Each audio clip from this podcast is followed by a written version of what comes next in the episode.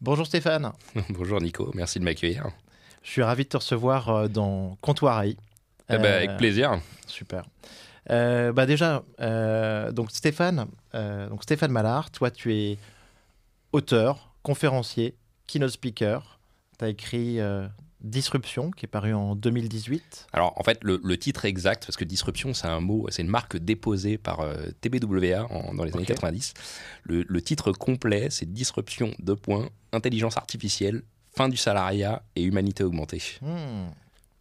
Ok, tu n'avais pas le droit de, sortir le titre euh, Disruption tout court. Si, si, d'ailleurs, on, a mis un, on a mis un copyright sur la première page, euh, parce que c'est effectivement c'est une méthode marketing qui a été déposée dans les années 90 puis après, il y a le concept d'innovation disruptive qui a été développé par Christensen, le, dilemme de l'innovateur euh, aux États-Unis. Et c'est à ça que je fais référence surtout dans le, dans le bouquin. Mais donc, Disruption tout court, mm. c'est déjà un, bouquin qui d'ailleurs est, assez connu.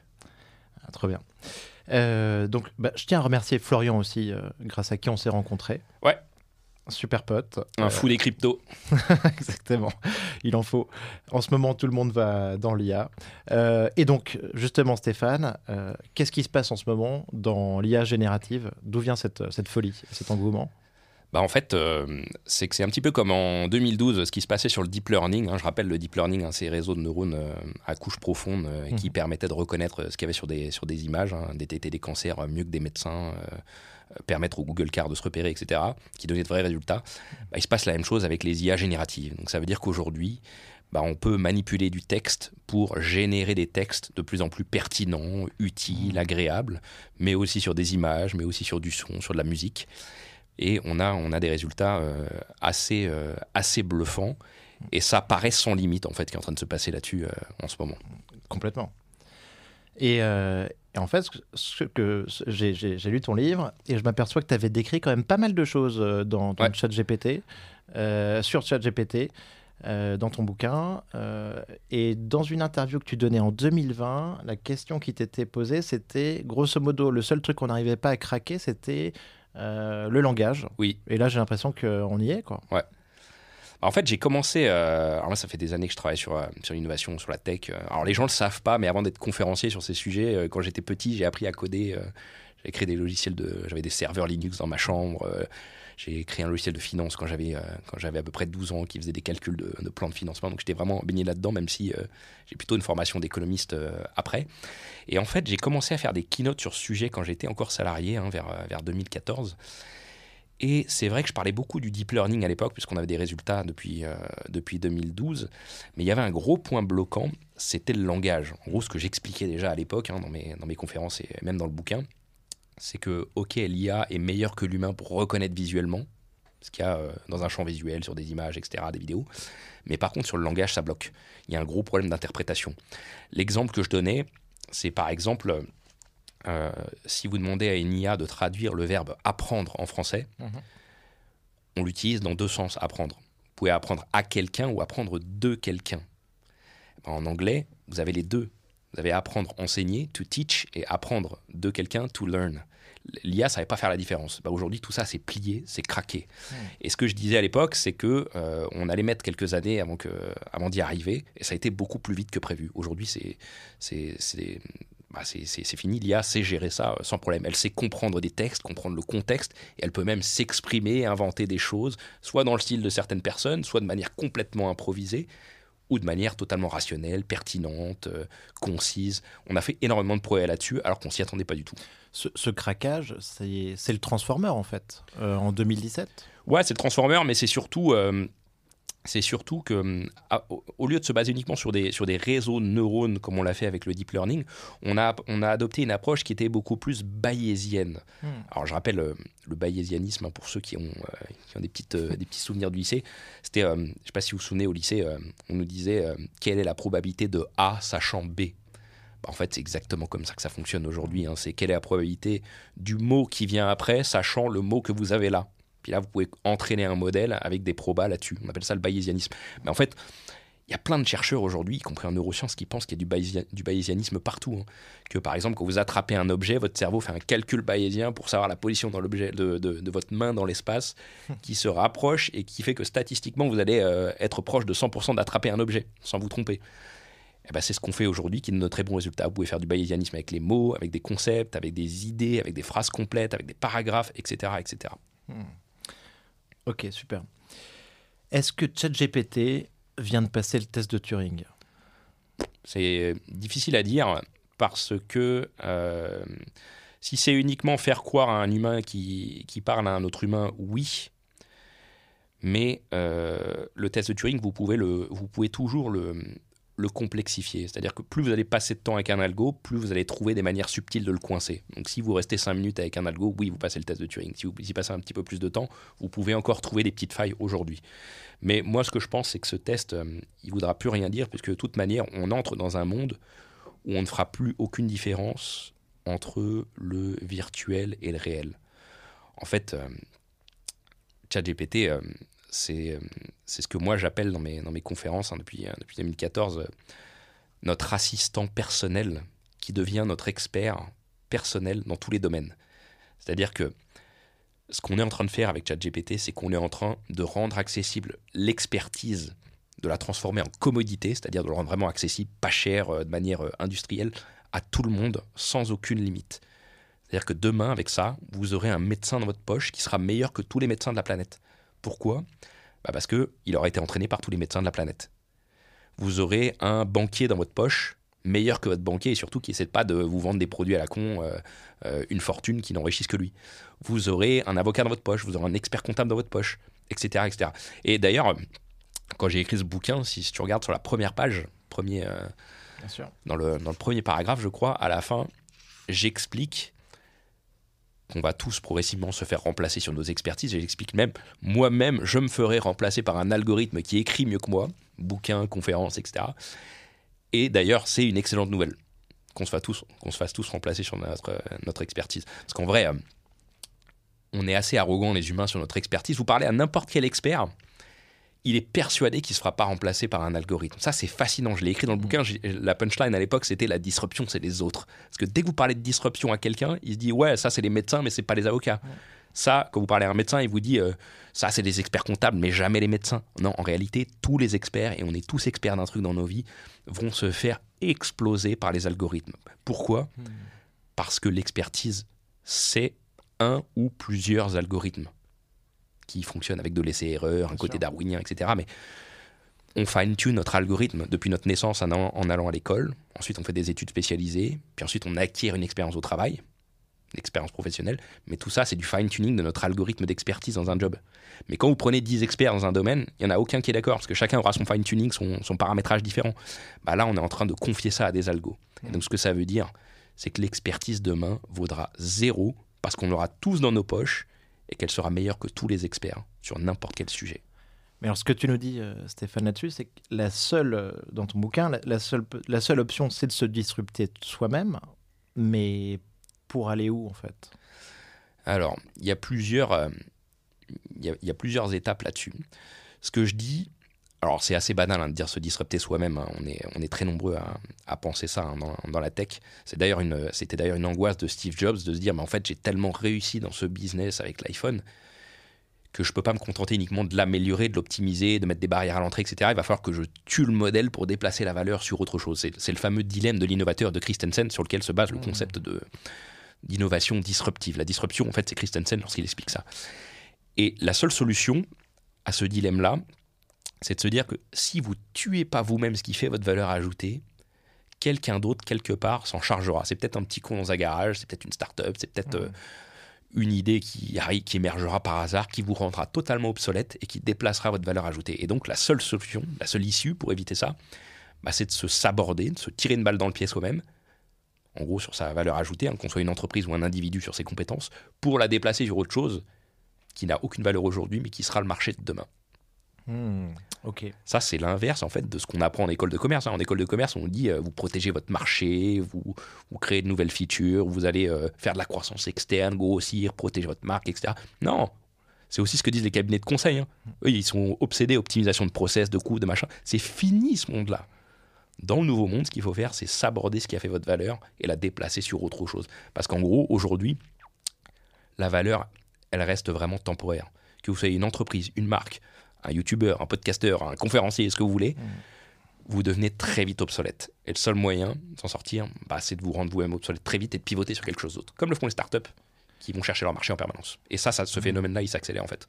Donc l'obsolescence qui était avant celle, celle d'une carrière en fait, euh, dans une boîte, oui. Euh, donc euh, peut-être 30 ou 40 ans.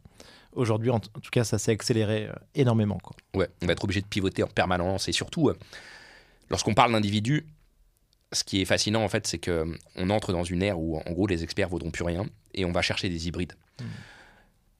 En fait, ce qu'on a fait avec les avec le, les formations, les grandes écoles, toutes ces choses-là, c'est qu'on a fait des clones. C'est que les gens sont tous experts dans un truc, ils deviennent cadres dans une entreprise, mais ils sont vachement substituables en fait. Et ce qui aura de la valeur dans le monde dans lequel on entre, c'est plutôt les hybrides. C'est celui qui aura une spécialité dans un truc plus une autre, parce que la valeur, ce sera au croisement des deux. L'exemple que j'aime bien donner souvent, c'est si vous êtes euh, avocat plus prof de yoga, bah, peut-être que vous avez une singularité que personne d'autre a. Alors que si vous êtes juste le cadre en contrôle de gestion ou je sais pas quoi dans un grand groupe, bah, en fait, euh, ils peuvent appuyer sur un bouton et vous substituer du jour au lendemain. Votre valeur ajoutée, elle vaut pratiquement rien en fait. On, me parlait, j'en parlais avec euh, Pierre Entremont, notamment que j'ai reçu dans le podcast, d'une abondance artificielle. Oui. Et en fait, c'est là-dessus qu'il faut trouver une valeur ajoutée, une forme de, d'unicité au croisement de plusieurs disciplines Moi, je crois beaucoup à cette hybridation. Je pense que la valeur est vraiment au croisement de ce qui est totalement inattendu. C'est le cas en fait de tout ce qui nous entoure. Lorsqu'on parle de musique, d'art, de littérature, tout est combinatoire. Tout est de l'information combinée et c'est l'assemblage qui fait la valeur des choses. Qu'on parle, parle d'assemblage de mots, encore une fois, de, de, de notes, lorsque vous parlez de musique, de tonalité, de, de la poésie, tout ce que vous voulez, tout est assemblage, tout est combinatoire. Et quand vous combinez les choses d'une manière qui plaît aux gens, on appelle ça la créativité, mais c'est aussi ce qui fait la valeur, euh, la valeur ajoutée demain. Après, c'est vrai qu'on entre dans un monde où tout ce qui nous entoure va devenir de plus abondant en matière de, de contenu, en matière d'accessibilité à des logiciels, à, du, à de l'intelligence, lorsqu'on parle d'intelligence artificielle. Et donc, il va falloir se singulariser. Parce que dans ce monde, en fait, ce que, ce que font les, les nouvelles technologies, c'est qu'elles transforment en commodité tout ce qui nous entoure un logiciel, une fois que vous l'avez lancé, il vaut plus rien parce qu'il est tout de suite copié en open source et accessible à tous, que ce soit par un GAFA ou par, euh, par une startup. Un contenu, c'est pareil. Une fois qu'il est public, tout le monde l'a entendu, il n'a plus de valeur. Ça devient la norme, en fait, tout le monde se, l'accapare. Et lorsque vous avez un monde d'abondance artificielle, dans ce monde numérique, dans ce monde digital, bah, il faut vous singulariser, soit en étant extrêmement différent, soit en étant un hybride, soit en vous rendant obsolète en permanence pour déplacer votre valeur là où on ne vous attend pas. C'est une course effrénée. Il y en a qui finissent en burn-out avec ça. Mais on est obligé, avec cette accélération exponentielle, de, de, euh, bah, de, forcer ce phénomène-là, en fait. Je comprends, Stéphane. Euh, mais donc, est-ce que tu penses qu'il y a des, des gens qui vont se retrouver dépassés et qui vont pas vouloir euh, suivre tes recommandations et qui vont peut-être essayer de se mettre à l'écart dans la société? Alors, ça, oui, mais je pense que ça va être euh, vraiment une petite partie de la population. Tu sais, c'est un peu comme euh, dans les années 90, les gens qui disaient, euh, lorsque les portables sont arrivés, Ah, moi, j'aurais pas de portable, j'aurais pas de portable. Ils ont tous un iPhone, ces gens-là, aujourd'hui. Ils ont mis plus de temps que les autres, mais ils y sont venus, tu vois. Mais non, non, ce que je pense, c'est que on va tous, de manière générale, se faire remplacer par la technologie. Personne n'y échappera. Pendant la révolution industrielle, enfin, après la révolution industrielle, si tu veux, on a remplacé les, les, les ouvriers par du service, par du logiciel. Ensuite, on a créé les cadres dans les grands groupes qui aujourd'hui sont totalement inutiles pour la plupart. 80% hein. des gens dans les grands groupes euh, font semblant de travailler. Ils ont ce que David Garber appelle un, bullshit job. Mais c'est un secret bien gardé, hein, parce qu'en réalité, euh, personne n'a intérêt à le dénoncer, puisque quand tu dénonces le bullshit job de ton collègue, lui peut dénoncer le tien, celui du manager. En fait, c'est tout un système qui se, qui se tient sur le bullshit, quoi. Avec les cabinets de conseil qui vont vendre des trucs inutiles, machin. Enfin, c'est une vraie euh, industrie. Mais avec l'arrivée de l'intelligence artificielle, tu es en train de rendre obsolète tous ces jobs dans les services. Tu peux remplacer 80-90%, surtout des, des, ce qu'on voit en ce moment avec ChatGPT, de ce que les gens font, de la valeur ajoutée qu'ils apportent dans ces boîtes. Qu'est-ce qui reste là-dedans? Bah, Il reste en gros une boîte avec très peu de salariés et un max de technologie sur le modèle des GAFA. Tout à fait. Donc, euh, bah, c'est ce qui se passe. On l'a vu euh, avec Elon Musk hein, de manière euh, un petit peu violente, qui, qui, nous montre que, que Twitter peut faire rendre le même service euh, avec 50% de ses effectifs. Il se passe la même chose avec Facebook, avec Google. Euh, on se demande si une grande partie des employés de Google n'étaient pas bons en fait qu'à être des spécialistes en, en laté. J'ai vu la punchline, ouais. Voilà, mais là, là maintenant, en fait, ça c'est vrai pour les GAFAM, c'est vrai aussi pour les, les grandes boîtes. Qu'est-ce que ça veut dire pour le, le futur du marché du travail? Alors, c'est pas tout à fait vrai encore pour les grandes boîtes non tech. Parce qu'il faut vraiment faire la différence entre les deux. Tu as les grosses boîtes de tech que tu citais, hein, Twitter, Facebook, euh, Meta, etc., hein, qui ont déjà beaucoup de technologie et très peu de salariés par rapport à leur euh, chiffre d'affaires. C'est déjà un modèle unique qui, elles, n'hésitent pas à faire des layoffs, à licencier lorsqu'il y a des conditions économiques qui changent, etc. Elles sont habituées. Le modèle pour ces boîtes, ça va être toujours plus de tech et de moins en moins de salariés et de création de valeur massive. Par contre, dans les grands groupes non tech, mhm en gros toutes les boîtes du CAC 40, hein, c'est l'ancien monde, hein, c'est le, le 20e siècle, hein, c'est des banques, c'est des boîtes d'énergie, des assureurs, mais il n'y a aucune boîte de tech là-dedans. C'est beaucoup de salariés, de cadres, avec des gros chiffres d'affaires. Et assez peu de technologie en réalité, même si elles disent l'inverse. Pour ces boîtes-là, théoriquement, comme je le disais, elles pourraient supprimer, euh, alors ça dépend des boîtes, 50, 60, 80% de salariés qui font semblant de travailler. C'est un vrai tabou, personne n'en parle, mais on sait bien, enfin beaucoup de gens savent que vous avez des, cadres qui ne font qu'aller au travail et faire semblant de bosser dans ces boîtes. Ça, c'est un, véritable tabou. Être-ce qu'on parle des, managers aussi? Alors, on a beaucoup parlé des managers dernièrement parce qu'on sait qu'il y a une crise du, management. Parce qu'en fait, euh, être manager, en fait, c'est une promotion en France. C'est-à-dire quand tu as réussi dans ton job, on te nomme manager, mais on ne sait même pas si tu vas être un, bon manager, ça n'a aucun sens. Mais du coup, il y a des managers de tout, il y, y, a des directeurs de tout, des responsables de tout dans les grands groupes, en réalité, c'est beaucoup de représentation et de politique et de, et de démagogie. la seule compétence qui compte dans un grand groupe non tech, c'est la politique interne. C'est de montrer que tu as été bon euh, publiquement, souvent en t'appropriant les projets des autres, hein, ce qui est un véritable scandale là-dedans, parce que ceux qui bossent vraiment, les, souvent les, on les enterre.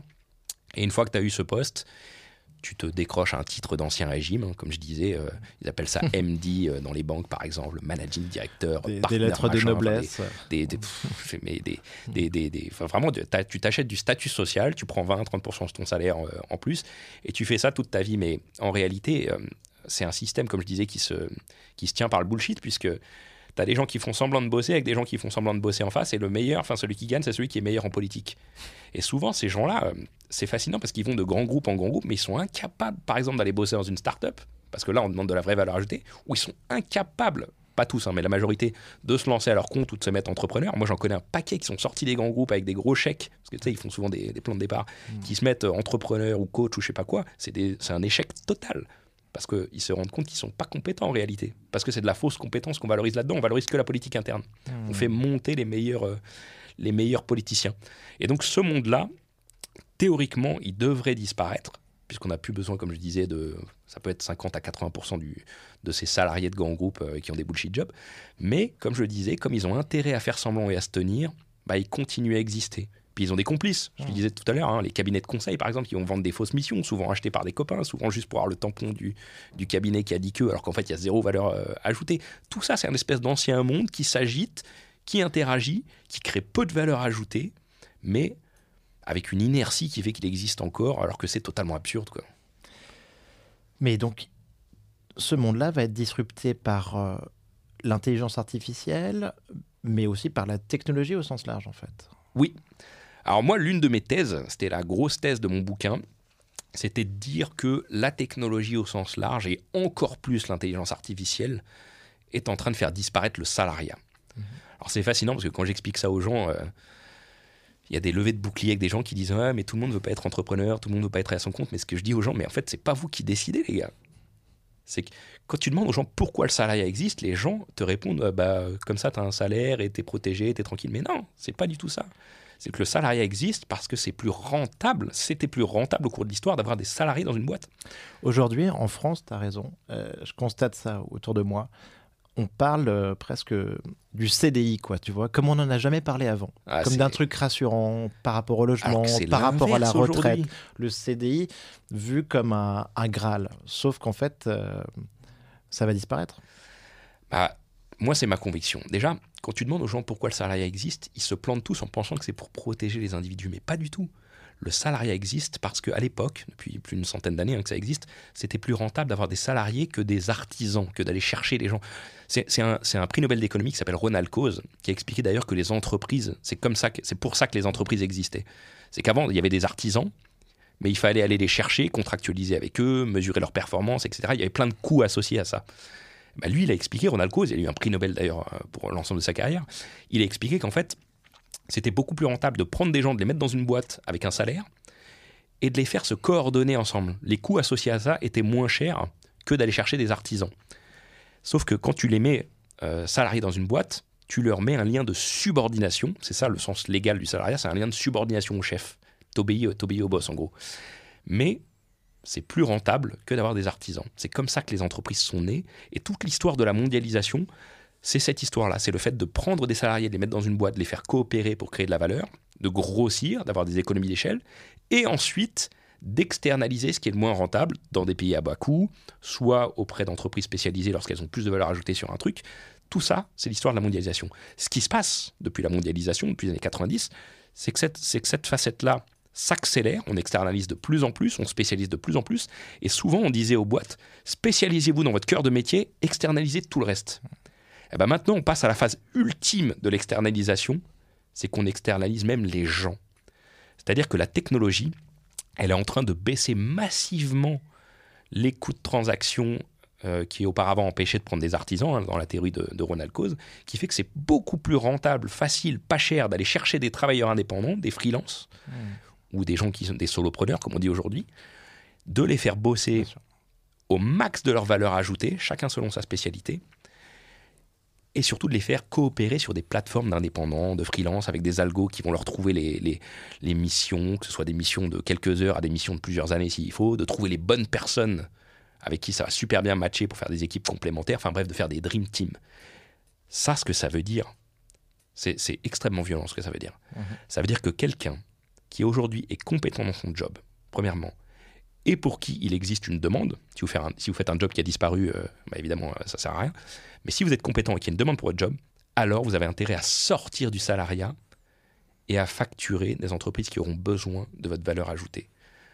Et à avoir des, des notes, euh, des recommandations. Exactement. Vous serez noté, les algos vont vous évaluer en permanence, etc. Ça veut dire quoi en termes de signal? Ça veut dire qu'aujourd'hui, ce sont les moins compétents qui restent salariés dans des boîtes. Ce phénomène-là, il est extrêmement tabou aujourd'hui. Hmm. Et surtout, ça, devient un sujet politique, puisque, comme tu le disais, on valorise le CDI, on valorise encore même le salariat hein, pour certains partis politiques, alors qu'en fait, on devrait protéger l'individu plutôt que le CDI ou le salariat, puisque le salariat est en train de disparaître, puisque les meilleurs quittent le salariat. Ça, c'est vraiment un tabou absolu. Hein. Dans les grands groupes aujourd'hui, j'entendais des, grands groupes d'audit et de, consulting euh, récemment qui disaient euh, nous, on recrute, on recrute, on recrute. En off, ces gens-là sont terrifiés puisqu'ils savent que les meilleurs ne veulent plus être salariés ni dans le conseil, ni dans les banques d'investissement, ni dans les cabinets d'audit, etc., etc. Le signal, c'est que dans l'ancien monde, le CDI était prestigieux, c'était l'élite, etc. Aujourd'hui, c'est l'inverse. Mais c'est un changement total. En fait, tu parles de la mondialisation, mais c'est aussi depuis la révolution industrielle. C'est un changement radical euh, qui va tout disrupter. Et dans le contexte actuel en France de réforme des retraites, en vrai, on se pose la question de comment ça va se passer, tu vois, dans les 20, euh, 30 prochaines années. Moi, je suis assez. Euh, alors, c'est un vrai sujet politique et j'ai pas toutes les clés euh, pour répondre à ça, mais je suis assez surpris en fait que les gens défendent absolument le modèle par répartition, surtout notre génération, parce que déjà, on se fait avoir massivement là-dessus. Moi, je défends beaucoup plus le modèle par capitalisation, puisque ça crée de la valeur et ça en redistribue beaucoup plus, même aux catégories les plus pauvres, si les, seulement les gens savaient, mais au manque d'éducation sur ces, sur ces sujets. Et surtout, moi, ce que je trouve dingue, c'est que personne ne remarque que le modèle de répartition, bah, en fait, c'est la plupart du temps, c'est une arnaque. Hmm. Imagine, tu cotises toute ta retraite, enfin toute ta vie pour ta retraite. C'est la différence entre le brut et le net, en gros. Euh, les cotisations sont prélevées là-dessus. Tu as cotisé toute ta vie. Tu arrives à l'âge de la retraite. Imagine, tu meurs un an après la prise de ta retraite. Ça veut dire que tu as cotisé toute ta vie et t'en bénéficies un an. Personne ne s'insurge contre ça. Alors qu'avec de la capitalisation, bah, tu pourrais transférer ça en héritage, que ça. Alors évidemment, ça serait taxé massivement, j'imagine, par l'État. Par hein, c'est quand même notre pays, mais je comprends pas qu'on n'ouvre pas ce débat-là. Le débat, c'est même pas euh, l'âge de départ à la retraite, l'attente, la durée de cotisation c'est surtout que c'est un gâchis immense. On pourrait, on pourrait générer beaucoup plus d'argent, on pourrait peut-être le distribuer différemment, le taxer différemment. Je suis pas contre en tout ça. Peut-être qu'il y aurait une redistribution euh, pour réduire des inégalités à faire. Ce n'est pas le sujet. Le sujet, c'est que ça serait beaucoup plus, plus égalitaire. Mais après, c'est vrai que le, la tech va avoir un impact hmm. massif sur le monde du travail. Comme je disais, ma première conviction, c'est que le salariat va disparaître parce que c'est plus rentable. Ce que je crois surtout, c'est que. Alors, déjà, sur le salariat, il faut comprendre que l'autre raison pour laquelle le salariat disparaît, c'est que dans l'ancien monde, quelqu'un qui allait dans une entreprise pour être salarié le faisait aussi parce que l'entreprise allait l'équiper avec des logiciels professionnels, avec. Euh, avec des, équipements professionnels. Enfin bref, il y avait un coût du capital qui était supporté par l'entreprise qu'elle donnait aux salariés pour le faire faire son job. Aujourd'hui, puisque tout est une commodité, vous pouvez, vous pouvez être équipé de, de, technologies, d'équipements professionnels pour rien. Bien sûr. Avant, il fallait une suite bureautique. Aujourd'hui, c'est gratuit. Aujourd'hui, on a des algos encore plus puissants gratuits. Demain, on aura de l'intelligence artificielle encore, euh, encore euh, gratuite aussi. Vous pouvez monter une boîte tout seul n'importe où sur la planète, avec un coût du capital qui est de zéro, même pas besoin de siège social, vous la mettez dans le cloud, même pas besoin de salariés, vous les prenez sur des plateformes partout à droite à gauche. Tout ça est en train de tuer le salariat. Ça, c'est la première chose. Salariat disparaît. Mais deuxièmement, c'est qu'on est potentiellement tous disruptables face à l'intelligence artificielle. Ce que je disais sur l'expertise tout à l'heure, on va tous se faire exploser par l'IA qui sera meilleur. Ça se fait toujours en deux étapes. Première étape, l'IA accompagne l'humain. L'IA est complémentaire de l'humain, de l'expert. C'est-à-dire qu'elle elle suggère un diagnostic par exemple pour le médecin. Puis ensuite, le médecin va se rendre compte que l'IA est toujours fiable, voire qu'elle est meilleure que lui à certains égards. Et dans un deuxième temps, l'IA remplace l'expert parce qu'on se rend compte qu'en plus d'être fiable, elle devient meilleure, elle fait de meilleures suggestions. Il suffit qu'un algorithme soit 0,01% meilleur qu'un expert statistiquement pour qu'on l'utilise et, que ça génère des rendements qui soient euh, beaucoup plus que, euh, que quelques mmh. pourcents. C'est pas du tout linéaire comme truc.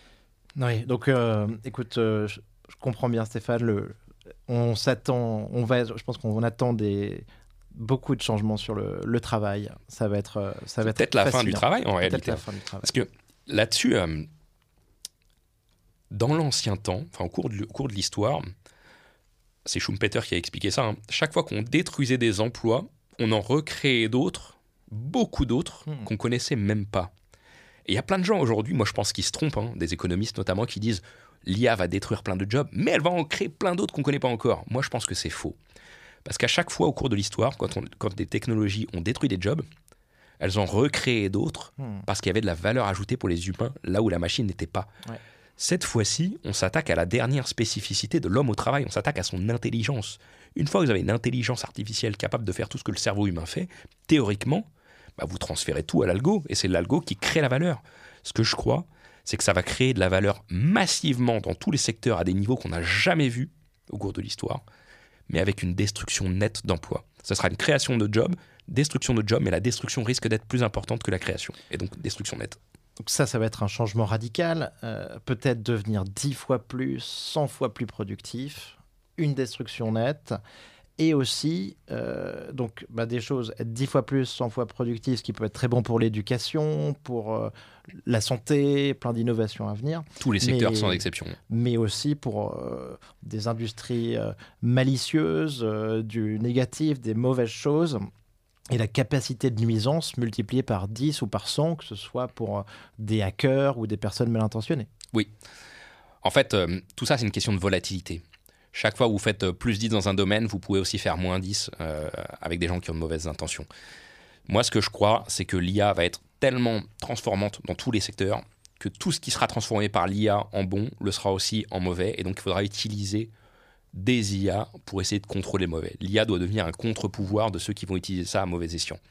Ce que ça veut dire, c'est qu'en gros, dans l'ancien monde, il y avait des antivirus. Bah, demain, vous aurez des hackers qui vont créer des virus avec de l'IA, il va falloir des antivirus avec de l'IA pour vous protéger de l'IA. Ça va être IA contre IA. Ça, j'y crois beaucoup. L'une des conséquences de ce truc-là, c'est qu'on entre dans un monde où on va réduire massivement l'asymétrie d'information dans tous les domaines. Et l'une des conséquences de ça, c'est que le marketing, selon moi, va disparaître, par exemple.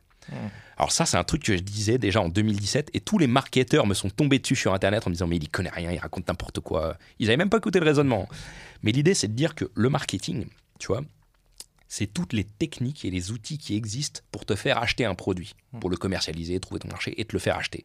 Ça marche super bien, c'est un domaine qui est étudié, il y, a des, il y a des grosses techniques, il y a des gros résultats.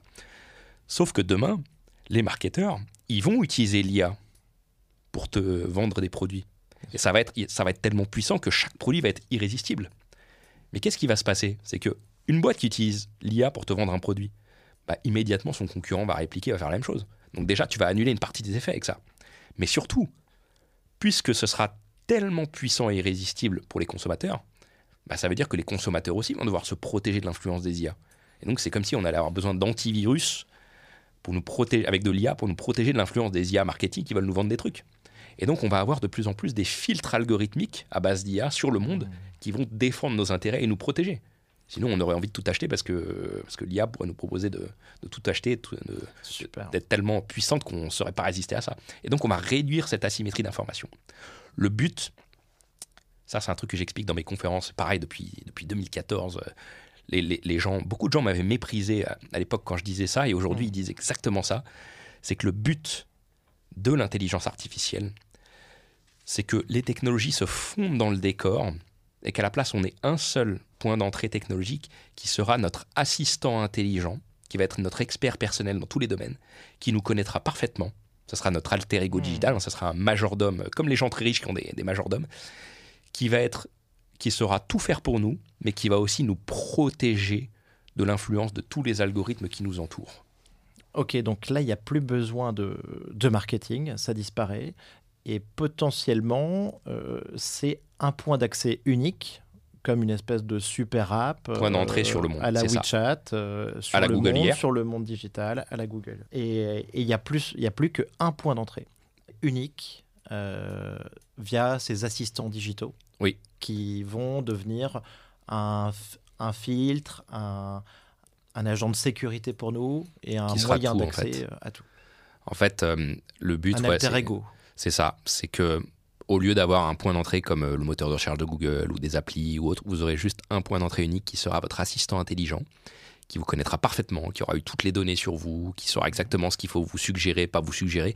Et en fait, ce sera un truc qui défendra vos intérêts en permanence pour filtrer la symétrie d'information qu'il y a autour de vous, pour maximiser tous les critères que vous aurez décidé dans votre vie que ce soit la qualité de vos interactions, votre bonheur, euh, euh, vos achats, ce que vous voulez. Quand je dis ça, souvent en conférence, il y a des gens qui me disent mais non, ça va être utilisé pour nous manipuler et autres.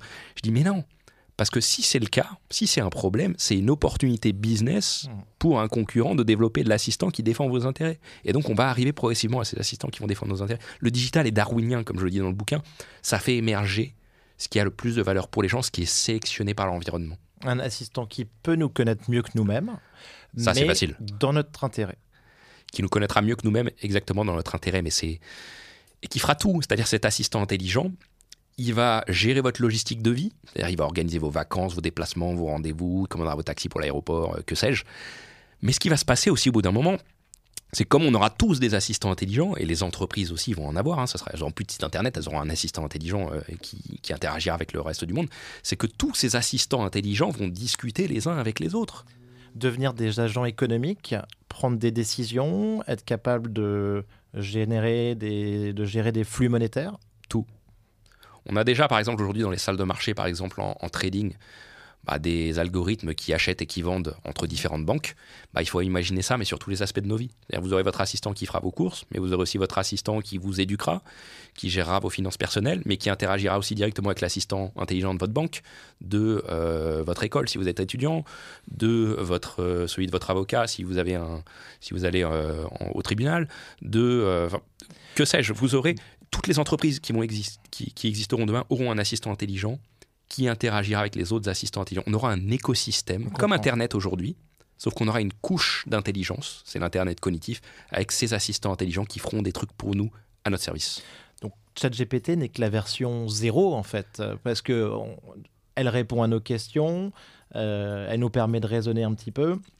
On vient de voir les plugins arriver, euh, mais on peut imaginer très vite que en fait on va aller beaucoup plus loin, ça va s'étendre à plein de domaines, c'est ce que tu décris. Moi, je pense que c'est vraiment le bootstrap de l'assistant intelligent qu'on aura tous dans notre poche qui sera le meilleur expert dans tous les domaines. L'expertise, c'est fini, plus aucune valeur ajoutée. Enfin, je veux dire, quand tu verras que peu importe ton expertise, tu es plié par un algo, une fois que ce sera dans, les, dans le cerveau des gens, bah, ils auront le réflexe, comme aujourd'hui, ils vont sur Google de, de, faire une recherche, bah là, ils demanderont à leur assistant.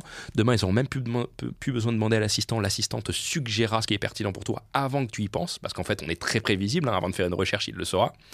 Et surtout, l'étape ultime des assistants intelligents qui forment un écosystème comme Internet. Internet, c'est quoi? C'est des machines bêtes connectées les unes aux autres parce qu'elles ont un protocole de communication, TCP/IP. Mais on a besoin du cerveau des humains pour utiliser ce protocole. Et bien là, tu imagines une couche d'intelligence sur ce protocole qui fait que les machines discutent de manière intelligente entre elles pour faire des choses. En fait, le langage humain, qui est un langage cognitif, est en train d'arriver auprès des machines pour manipuler des concepts et faire des actions. Hmm. Génial, Stéphane. Euh, ça, va être, euh, ça va être hyper excitant, ça va être fou. Euh, autre question peut-être, pour aller plus sur, sur ces innovations et pour les comprendre. Est-ce que selon toi, les LLM, les modèles de langage, peuvent être conscients?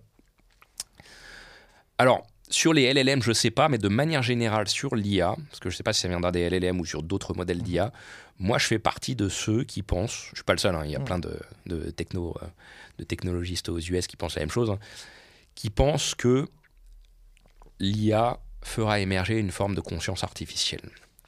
En fait, c'est toujours pareil, ça dépend de votre définition de la conscience. Hein. C'est comme lorsqu'on parle d'intelligence artificielle, vous avez plein de gens aujourd'hui qui vous disent c'est pas de l'intelligence. Ça, c'est à cause de notre arrogance d'humain. Dès qu'une machine fait un truc qu'on disait intelligent, on finit par dire ouais, mais il n'y a pas d'intelligence puisque la machine l'a fait. En fait, si vous définissez la conscience comme la capacité à vous observer en train de faire des choses, une espèce de méta-intelligence, c'est-à-dire vous observez, réagir et vous adaptez vos décisions, bah, vous pouvez très bien imaginer que dans vos modèles d'intelligence artificielle, c'est-à-dire des machines qui font des choses intelligentes, hein, reconnaître des cancers, manipuler le langage, etc., bah vous, puissiez avoir une boucle algorithmique au-dessus qui observe le niveau du tout fonctionner et qui l'adapte dans ses décisions. Après, c'est vrai que vous avez plein de chercheurs qui vous disent que pour qu'une conscience émerge, bah, il faut un corps. C'était par exemple le, cas d'un chercheur qui s'appelait Francisco Varela qui expliquait que en fait, euh, euh, tout ce qu'on éprouve, on l'éprouve à travers le corps, on a besoin du corps. La conscience euh, somatique bah, en fait, la, conscience la souffrance, la joie. C'est ça. La conscience a besoin du corps et des buts du corps, c'est-à-dire de survivre et de se reproduire au travers des émotions. Parce que les émotions, en fait, on, l'oublie, mais c'est un algorithme. Hein. Une émotion, les. Il n'y a rien de magique hein, dans l'intelligence, la cognition, les émotions ou même la conscience. Et vous pouvez le définir de manière fonctionnaliste. Hein. Qu'est-ce que c'est qu'une émotion quand je dis que c'est un algorithme? Une émotion, c'est comme un programme biologique que vous avez à l'intérieur de vous qui vous fait agir dans votre intérêt sans que vous compreniez pourquoi pour sauver votre peau. Quand je dis dans votre intérêt, c'est vous faire survivre ou vous faire vous reproduire. Exemple, l'amour, ça vous fait aller vers quelqu'un dans le but de vous reproduire. La peur, ça vous fait fuir un danger. Vous savez pas pourquoi vous fuyez le danger. Vous pouvez faire ça pour toutes les émotions. La tristesse, ça vous fait ralentir pour analyser une situation et pas refaire des erreurs, etc. C'est des algorithmes, tout ça, hein. biologiques qu'on a en nous, mais qui servent notre survie, qui sont super efficaces, qui ont émergé au cours de l'évolution la police darwinien parce que c'est utile. Eh ben, on peut émerger, on peut imaginer la même chose pour la conscience artificielle. La conscience chez les êtres vivants, déjà, elle est très différente sur les êtres vivants et il y a plein de recherches là-dessus. Mais vous pouvez dire, ce truc-là émerge parce que ça maximise notre survie. On est capable, avec la conscience, de planifier dans le futur, de nous voir, de se mettre à la place de l'autre, d'avoir euh, de l'intelligence émotionnelle, etc., etc. On peut imaginer que si on donne comme objectif aux algorithmes leur survie dans une espèce de boucle géante, leur réplication, reproduction chez les êtres vivants, peut-être qu'elles font émerger des formes de conscience artificielle qui, sera peut-être très différente de celle des humains, se rapprochera peut-être de celle des chauves-souris, j'en sais rien, mais vous voyez l'idée. Tout à fait. si vous le définissez, vous pouvez le modéliser. C'est le seul truc à comprendre. L'importance de, la simulation aussi, donc dans ces modèles, euh, qui euh, savent très très bien imiter le comportement humain, faire en fait ce ah. qu'on leur demande. Euh, Alors, il y, y, a un truc très intéressant dans ce que tu dis il y aurait deux formes de conscience artificielle. Tu peux la simuler, c'est-à-dire faire croire à un humain que hmm. tu as de la conscience artificielle alors que ce n'est pas le cas, juste parce que tu manipules des données et des chiffres. C'est le problème de la chambre chinoise en intelligence artificielle, où tu manipules juste des symboles, mais la personne en face pense que tu as quelqu'un d'intelligent en face. Ou alors faire vraiment émerger une forme de conscience, mais qui n'est pas biologique, qui est artificielle. Hmm. L'exemple qu'on donne tout le temps avec l'intelligence artificielle, c'est le vol, si vous voulez, des oiseaux ou des avions. Un avion, ça atteint le même objectif, la même fonction qu'un oiseau qui est de voler. Mais vous voyez bien qu'un avion fonctionne très différemment d'un oiseau qui biologiquement vole différemment. C'est exactement la même chose. Ça, c'est un argument que j'entends tout le temps et qui m'agace un peu, c'est qu'il y a plein de gens qui disent l'intelligence artificielle, c'est pas de l'intelligence parce que ça fonctionne pas comme le cerveau humain. Mais on s'en fout. Le but, c'est que ça atteigne l'objectif. Si ça reconnaît des cancers mieux que des médecins, et qu'on appelle ça intelligence artificielle, c'est le but. On n'a même pas besoin de savoir comment ça marche, on s'en fout à la limite. Tu parlais d'émotion, Stéphane. Euh, ce qu'on voit aujourd'hui, c'est qu'il y a des applications comme Replica, qui sont des compagnons romantiques euh, et qui arrivent à rendre les gens euh, accros, addicts. Oui. Euh, est-ce que tu penses que ça, c'est une tendance qui va se poursuivre? Je pense que ça va être. On va vivre cette tendance de manière démesurée. Pourquoi? Alors, déjà, ce qu'on voit avec ces assistants intelligents amoureux, c'est que les gens éprouvent de vraies émotions avec eux. Parce qu'ils sont tellement vraisemblables en matière de, qualité des interactions qu'on ne fait plus la différence entre un humain et ce type d'assistant. Ça, c'est un truc qu'on a déjà avec plein d'objets. Lorsque tu lis un livre de qualité, tu es tellement dans l'histoire que ça te coupe du monde extérieur. Tu fais plus la différence entre le réel et le virtuel. Lorsque tu es dans un rêve, c'est pareil, tu fais plus la différence entre le réel et le virtuel. Un bon film, c'est la même chose. Tu vois ça de manière très très puissante aujourd'hui avec les jeux vidéo. Ils sont tellement bien faits que tu transpires, etc. La réalité virtuelle, même chose la pornographie en ligne. Il y a plein de jeunes qui ne sortent plus parce qu'ils préfèrent la pornographie en ligne. Parce que pour le cerveau, il n'y a plus de différence entre le réel et le virtuel. Et le virtuel obtenu, enfin, qui, fait obtenir de la dopamine artificielle, est plus puissant que le réel. ce que je crois, c'est que ça, ça va s'exacerber dans tous les domaines. Vous savez, il suffit de, il suffit de voir les gens sur leur smartphone dans le métro, ou même les couples au restaurant en vacances qui préfèrent être sur leur smartphone pour comprendre que le virtuel est meilleur que le réel. Ça, les assistants intelligents amoureux, c'est un cas particulier. Mais ce que ça veut dire philosophiquement, c'est qu'en réalité, quand on parle de l'amour par exemple, on n'est jamais en interaction avec une personne qu'on aime. Vous pensez être en interaction avec votre partenaire, en fait vous êtes en interaction toujours avec l'image que vous faites dans votre esprit de votre partenaire. Hmm. C'est ce que prouvent ces assistants intelligents. On ne connaît jamais la personne qu'on a en face de soi, on connaît juste l'image qu'on s'en fait dans notre cerveau. Et c'est vrai pour tous les objets. Hein. Je prends partenaire, mais vous pouvez dire euh, animal de compagnie, vous pouvez dire jeu vidéo, euh, avatar virtuel. Notre vie n'est qu'une interaction avec une autre représentation du monde dans notre cerveau. Et pas son entièreté. Euh, parce que l'entièreté, on ne la connaît pas. Mm. Par exemple. Et surtout, ça, il y a une blague, je crois que c'est Naval qui a fait cette blague dans la Silicon Valley, je crois. Il dit La seule chose qu'on rencontre de notre vie, c'est notre propre système nerveux. Notre vie ne se passe que dans notre cerveau, mm. qui est une représentation sous forme d'image, de son, de sens, etc., de, de la réalité, mais qui est une construction de notre esprit. C'est la seule chose avec laquelle on interagit dans notre vie. Passionnant. Stéphane, j'aimerais te, te, lancer aussi sur une idée que, que, je viens de lire un petit peu les premières des analyses là, sur ChatGPT, que je trouve assez intéressante.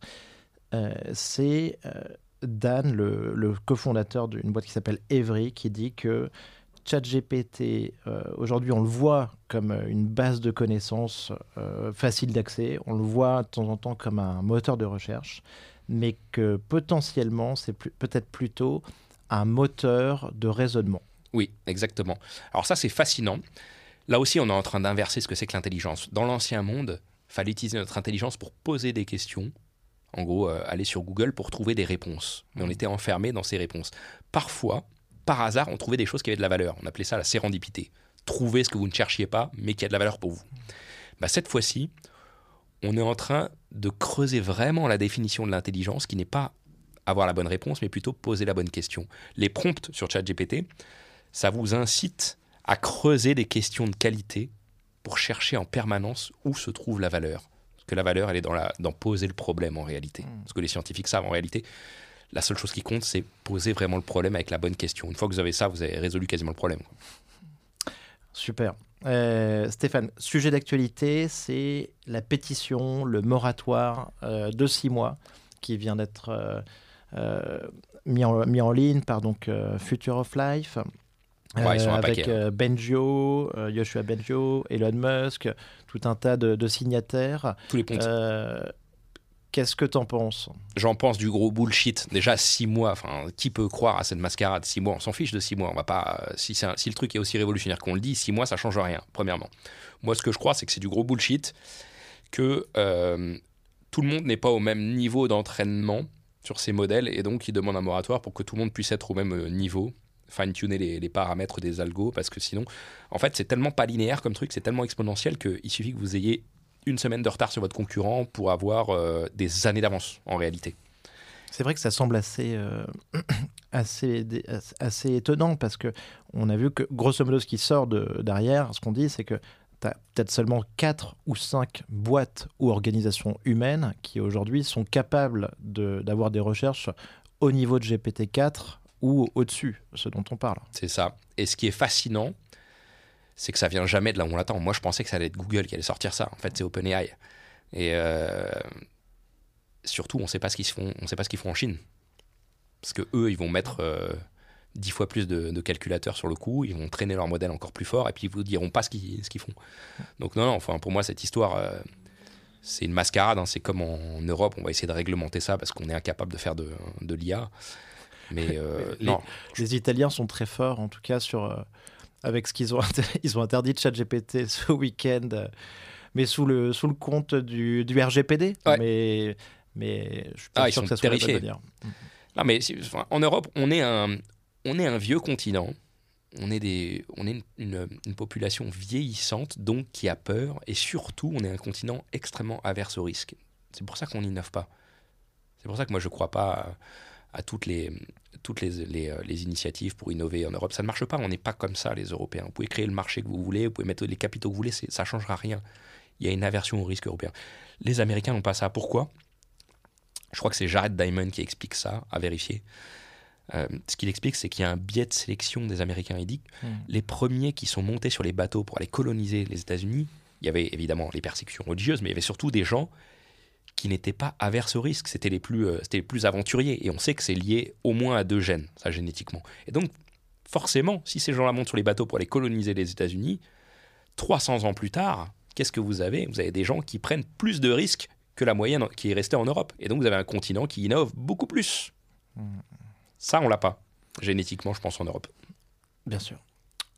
En tout cas, il y a, suite à cette proposition de moratoire, on, parle beaucoup des, dangers euh, et, donc les signataires, ce qui demandent aussi beaucoup en ce moment, c'est l'interprétabilité de ces modèles.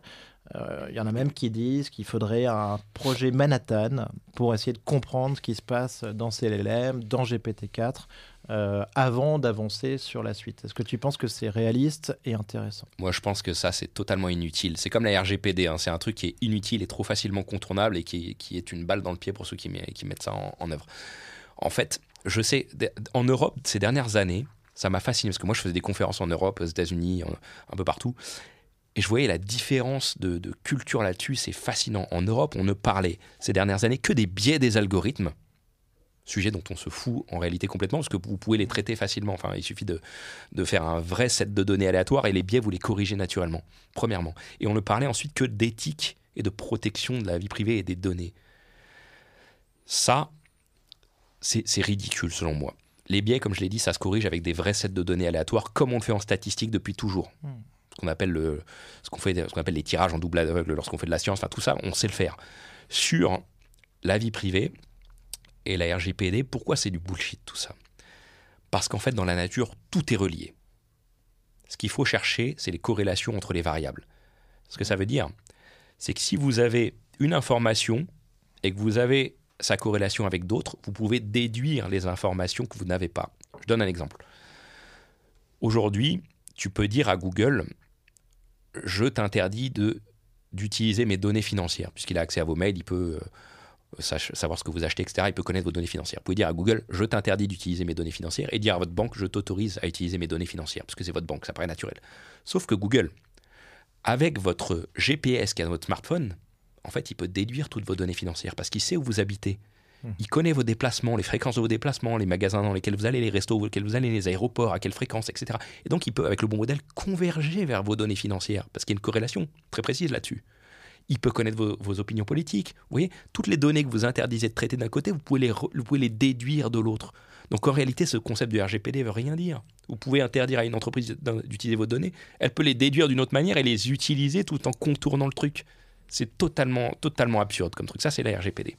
Et ensuite, sur l'éthique, alors là, je trouve ça fascinant. On, est on est un continent et encore plus un pays qui est obsédé par la réglementation, par l'éthique, par les lois. On fait des rapports, on fait des livres blancs, on fait des colloques, mais on n'a pas le rapport de force à la table des négociations parce qu'on ne crée pas d'intelligence artificielle.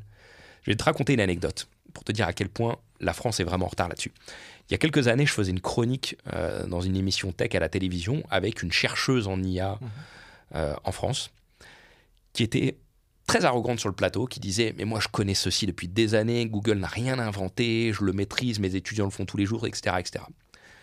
Et là, je me disais Mais quand même, c'est bizarre. Si elle est si forte en IA, cette chercheuse, pourquoi est-ce qu'elle n'est pas dans les labos de Google? Ou chez OpenAI Ils auraient dû mettre un zéro de plus pour la débaucher, cette dame. Et en off, en sortant du plateau, elle me dit Mais comment on se fait recruter par Google? Pourquoi ils viennent pas me chercher? Et là, j'ai compris, en fait, un truc très simple c'est que comme dans tous les métiers, il y a des bons et des moins bons. Vous avez des gens à jour, pas à jour. Vous avez des superstars et des gens euh, dans la moyenne. Chez les chercheurs, c'est pareil. Vous avez de très bons chercheurs et d'autres moins bons. Mais comme dans tous les métiers, et on a tendance à l'oublier, on a tendance à se dire que comme quelqu'un est chercheur, il a l'état de l'art, mais c'est faux. les meilleurs sont déjà dans ces labos ou dans des startups. Exactement, ce que tu dis dans ton bouquin, les, chercheurs, ils sont dans les labos privés, euh, les, les, meilleurs sont dans les labos, privés, c'est Elon Musk, c'est Sam Altman qui ont accès euh, aux meilleurs. Ils sont chez les GAFA, ils sont dans des startups qui, ont, qui sont soit des spin-offs des GAFA, soit des gens qui ont des gros backgrounds là-dessus et qui, sont, euh, qui ont l'état de l'art là-dessus. Mais c'est pas parce que vous êtes professeur d'intelligence artificielle dans une fac depuis 30 ans que vous êtes bon. Vous savez, de toute façon, la science, c'est toujours une génération en dessous qui vient désobéir et contredire la génération du dessus. Souvent, la génération du dessus les méprise en disant qu'ils ont rien compris, qu'il faut qu'ils respectent leur père, etc. Mais c'est ces transgressions qui font avancer la science, hmm. progressivement.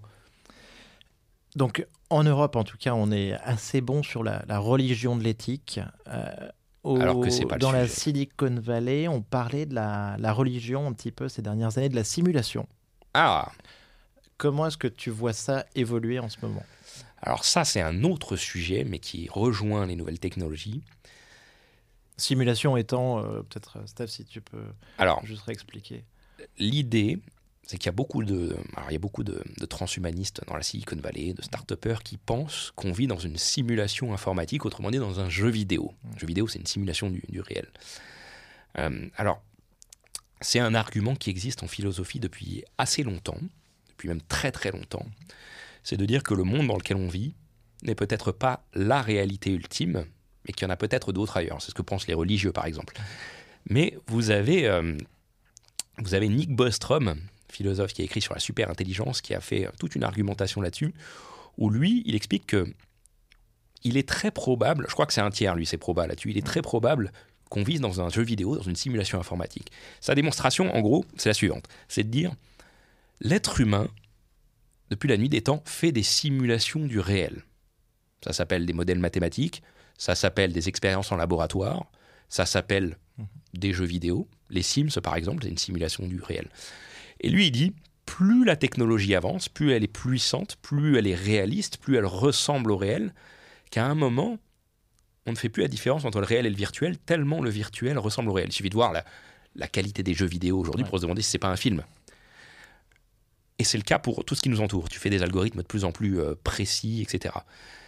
Ce qui veut dire qu'au bout d'un moment, si tu fais des milliards et des milliards de simulations, qu'est-ce qui te dit que le monde que tu appelles réel, ça n'est pas lui aussi une simulation Parce que si tu as un monde réel plus des milliards de simulations qui sont des copies du réel et que tu les mets dans un sac, tu mélanges et tu tires au hasard un monde pour savoir si c'est le monde réel ou une simulation, la probabilité est quand même assez, euh, assez faible de tomber sur le monde ultime, enfin le, le, premier euh, euh, que tu appelles réel. Et donc lui dit, il est très probable qu'on soit dans une simulation. Alors je crois, je sais plus la liste de ses arguments, mais il, réduit ça à un tiers parce qu'il dit, il faut pas qu'on se soit autodétruit avant, faut qu'on ait faut qu'on soit arrivé sur ce qu'on appelle la singularité technologique, le moment où les IA créent elles-mêmes des IA et prennent le dessus et, innovent par elles-mêmes et, et créent d'autres simulations qu'elle fasse émerger de la conscience artificielle, euh, etc. Mais surtout, l'argument, c'est de dire qu'on ne se soit pas euh, autodétruit euh, avant. Ouais. Et c'est pas le seul à y penser. Hein. Vous avez plein de gens en ce moment, Elon Musk en fait partie, qui disent mais il est très probable qu'on soit dans un jeu vidéo parce que il y a plein d'indices en physique qui sont quand même vachement chelous. Hein. Hmm. Si vous regardez les constantes de Planck, c'est quoi les constantes de Planck? C'est de dire que vous avez des longueurs physiques minimum à, la fois en, longueur physique, mais aussi d'unité de temps, en deçà, en dessous desquelles vous ne pouvez pas descendre. C'est comme si le monde était pixelisé, en fait, avec des, hmm. des, des, pixels, des voxels, des pixels en 3D. Et lui, il dit, mais c'est un peu ce que, ce que nous dit la physique quantique aujourd'hui. Hein. Plus vous descendez dans le réel, plus le réel n'est pas continu, il est quantique, il est quantifié. Hmm. C'est-à-dire qu'en fait, le réel, c'est comme des frames d'une vidéo, où vous avez frame par frame le réel qui se, qui se déroule sans compter les expériences que vous avez en ce moment qui vous montrent que le réel dépend de l'observateur, c'est-à-dire que vous interagissez avec des, particules et vous les changez lorsque vous les observez, l'expérience d'Alain Aspect, toutes ces choses-là, bah, vous avez une réalité, ce qu'on appelle non locale en physique, qui dépend de l'observateur. Ça veut dire que c'est comme si le réel, c'est un espèce de rendu 3D qui se déroulait sous vos yeux autour de vous et qui dépendait de vous, de votre observation, de votre cerveau, etc. Alors il faut mmh. prendre beaucoup de pincettes aujourd'hui, parce qu'on ne peut pas conclure grand-chose là-dessus, mais ceux qui croient en la théorie de la simulation vous disent que ce sont des arguments en faveur du fait qu'on soit peut-être déjà dans un jeu vidéo aujourd'hui. Non, non, mais tout à fait. Mais par rapport à ce que tu disais tout à l'heure sur euh, le fait qu'on dialogue qu'avec notre système nerveux, euh, aujourd'hui, le fait ChatGPT nous fait nous poser des questions vraiment par rapport à l'intelligence qu'il arrive à simuler, euh, à la réflexion. On n'y croyait pas, donc on, pensait que c'était les seules choses inaccessibles. Et en fait, on se rend compte que tout peut être simulé. Alors, c'est là-dessus, vous avez deux camps. Vous avez des gens qui vous disent non, il y a autre chose. C'était déjà le cas avec les dualistes. Euh, je ne repasse pas sur toute la philosophie de Descartes et toutes ces choses-là. Hein. L'idée, c'est de dire soit vous êtes matérialiste et vous pensez qu'il n'y a que de la matière et que ça fait émerger des trucs comme l'intelligence, comme la conscience, etc. Si c'est le cas, alors oui, théoriquement, vous pouvez tout modéliser. Il suffit juste de bien définir ce que vous voulez modéliser et vous pouvez le modéliser pour atteindre le même objectif. Je, ne t'ai pas répondu sur les, sur la, compréhension des algos tout à l'heure, mais en réalité, on s'en fout de comprendre les algos. On veut juste qu'il atteigne l'objectif qu'on lui, qu'on lui, qu'on lui assigne mm. avec une meilleure performance, probabilité de succès qu'un humain. Un algo, on s'en fout de comprendre comment il diagnostique un cancer, on veut juste qu'il soit statistiquement meilleur qu'un humain pour sauver des vies. On veut, on veut, on n'a pas besoin de savoir comment il fonctionne. On veut qu'il pilote l'avion mieux statistiquement qu'un pilote humain. Et il suffit qu'il le pilote 0,1% mieux en moyenne qu'un humain, et c'est déjà plus sécurisé. Imaginez ça pour tout. Que ton recrutement soit meilleur dans une boîte, que, que euh, ton prochain produit soit meilleur pour le marché, etc.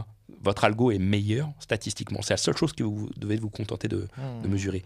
Mais oui, théoriquement, dès que vous définissez un concept de manière précise, alors vous pouvez le modéliser. Vous avez la puissance aujourd'hui, la data et les algos pour le faire. Donc toi, Stéphane, ce que tu dis, c'est, en tout cas, on va avoir des progrès énormes qui vont arriver grâce à ces technologies et tu es très optimiste par rapport à ça et tu dis il faut avancer et on se posera les questions ah, derrière ou pas une fois qu'on aura vraiment avancé. Moi, je suis un techno optimiste. Et peut-être qu'une IA se posera les, nous donnera les réponses. bien sûr, moi je suis un techno optimiste à mort là-dessus. Je dis que de toute manière, les humains sont très arrogants sur l'intelligence, mais on est beaucoup moins intelligent qu'on le pense et ce n'est pas magique. Moi, je pense que l'intelligence, c'est un algorithme ou un paquet d'algorithmes qu'on finira par le craquer que c'est peut-être l'IA qui nous donnera la clé, peut-être que les humains, c'est un réseau de neurones aussi beaucoup plus complexe, d'un type différent qu'on ne connaît pas encore.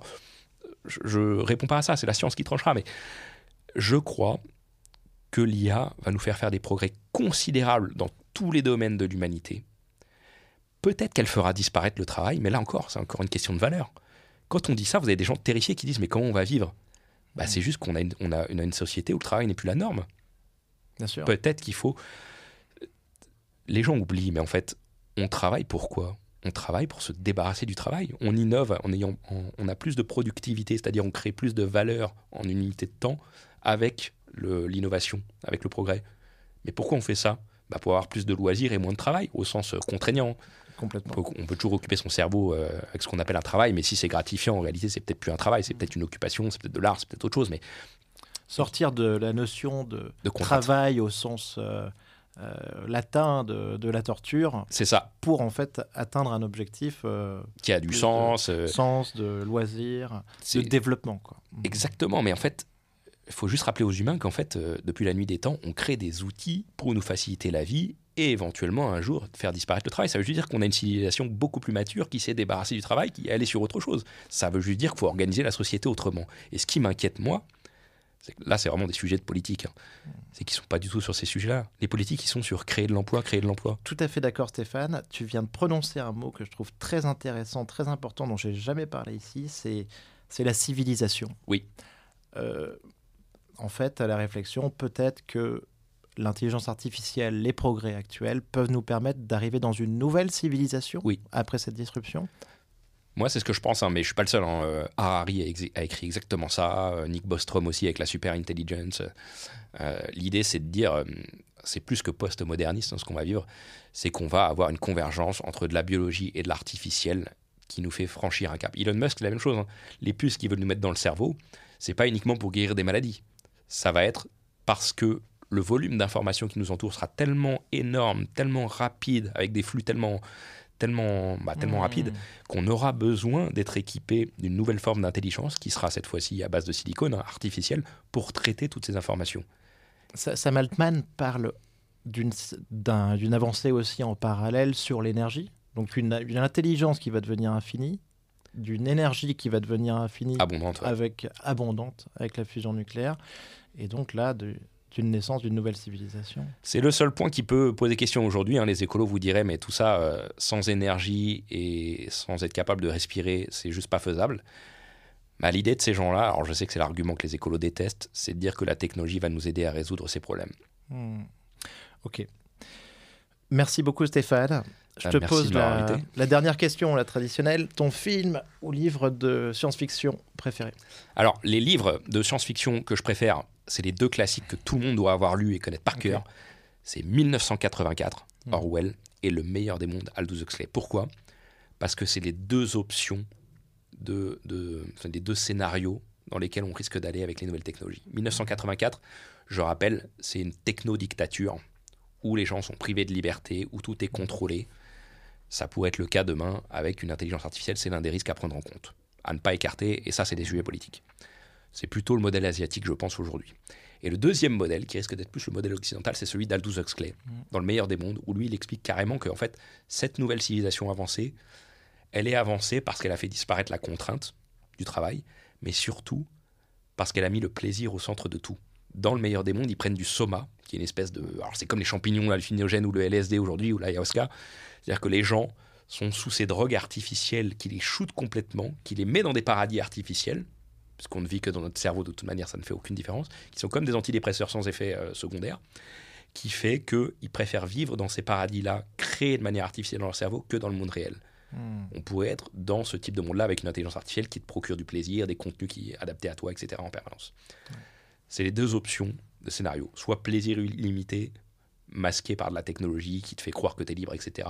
Soit technodictature à la 1984. Ça, c'est les livres. Après les films, alors je reviens pas sur les classiques euh, qu'on a vus dernièrement, hein, que ce soit Heure, Ex Machina, euh, mhm.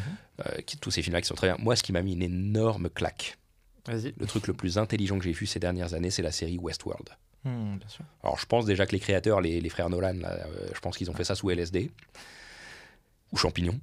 Mais l'idée dans ce truc, c'est l'histoire d'un parc d'attractions avec des robots humanoïdes qui ont des algos et à qui on va mettre un algo de conscience artificielle. C'est-à-dire qu'ils vont commencer à développer leur propre conscience. Alors je dévoie pas tout, mais et on se pose la question finalement après, mais finalement, euh, qu'est-ce qui est humain et qu'est-ce qui est robot? Si ces robots sont capables de développer leur propre conscience, qu'est-ce qui est réel, qu'est-ce qui n'est pas réel? Bien sûr. Si les robots vivent dans un parc et croient que c'est ça le réel, mais s'ils sortent du parc et qu'ils vont dans le monde réel, est-ce qu'il n'y a pas encore aussi, là aussi encore théorie de la simulation, un autre monde euh, euh, en dehors de tout ça La théorie des mondes encapsulés les uns dans les autres. Et c'est c'est le truc le plus brillant que j'ai vu parce que ça pose la question. On voit les robots, en fait, ils ont des routines. Ils disent toujours les mêmes choses, ils interagissent toujours pareil, mais en fait, les humains sont pareils. Quand tu regardes des gens interagir sur Tinder ou même se séduire en vrai, ils se disent des scripts. C'est du script, tout ça. C'est comme ChatGPT. Tu peux savoir à l'avance ce qu'ils vont dire, etc., ce qui va plaire, pas plaire. Hmm. On est des algorithmes et on le voit dans cette série. Ah, je suis tout à fait d'accord. Et il y a une espèce de mise en abîme vertigineuse euh, où on ne sait jamais si on n'est pas le robot de quelqu'un. Exactement. C'est la question que posent euh, mm. les religions depuis toujours euh, d'une manière ou d'une autre. Hein. C'est finalement qu'est-ce que le réel? Est-ce que ce monde-là est unique ou est-ce qu'il y en a un autre derrière? Est-ce qu'on est issu d'un créateur? Est-ce qu'on est dans un ordinateur géant? Est-ce qu'il n'y a rien d'autre que ça et c'est juste une illusion de notre esprit, comme le pensent les bouddhistes par exemple? Pense que le réel n'existe que dans l'esprit et et que c'est l'esprit qui conçoit tout le réel, ce qui est très proche d'ailleurs de ce qu'on découvre en, physique, hein, ce qui est assez, assez bluffant mmh. euh, à, faire le rapprochement entre, le, entre les deux. Mais ouais, la série Westworld, c'est vraiment le truc le plus intelligent que j'ai vu ces dernières années. Tu nous laisses sur de grandes questions, Stéphane, euh, sur lesquelles peut-être euh, l'IA va nous donner des réponses prochainement. Et peut-être qu'on aura l'occasion de, rééchanger dessus. En Avec tout cas, plaisir. merci beaucoup Stéphane. Bah, merci à toi. Et à bientôt. À bientôt.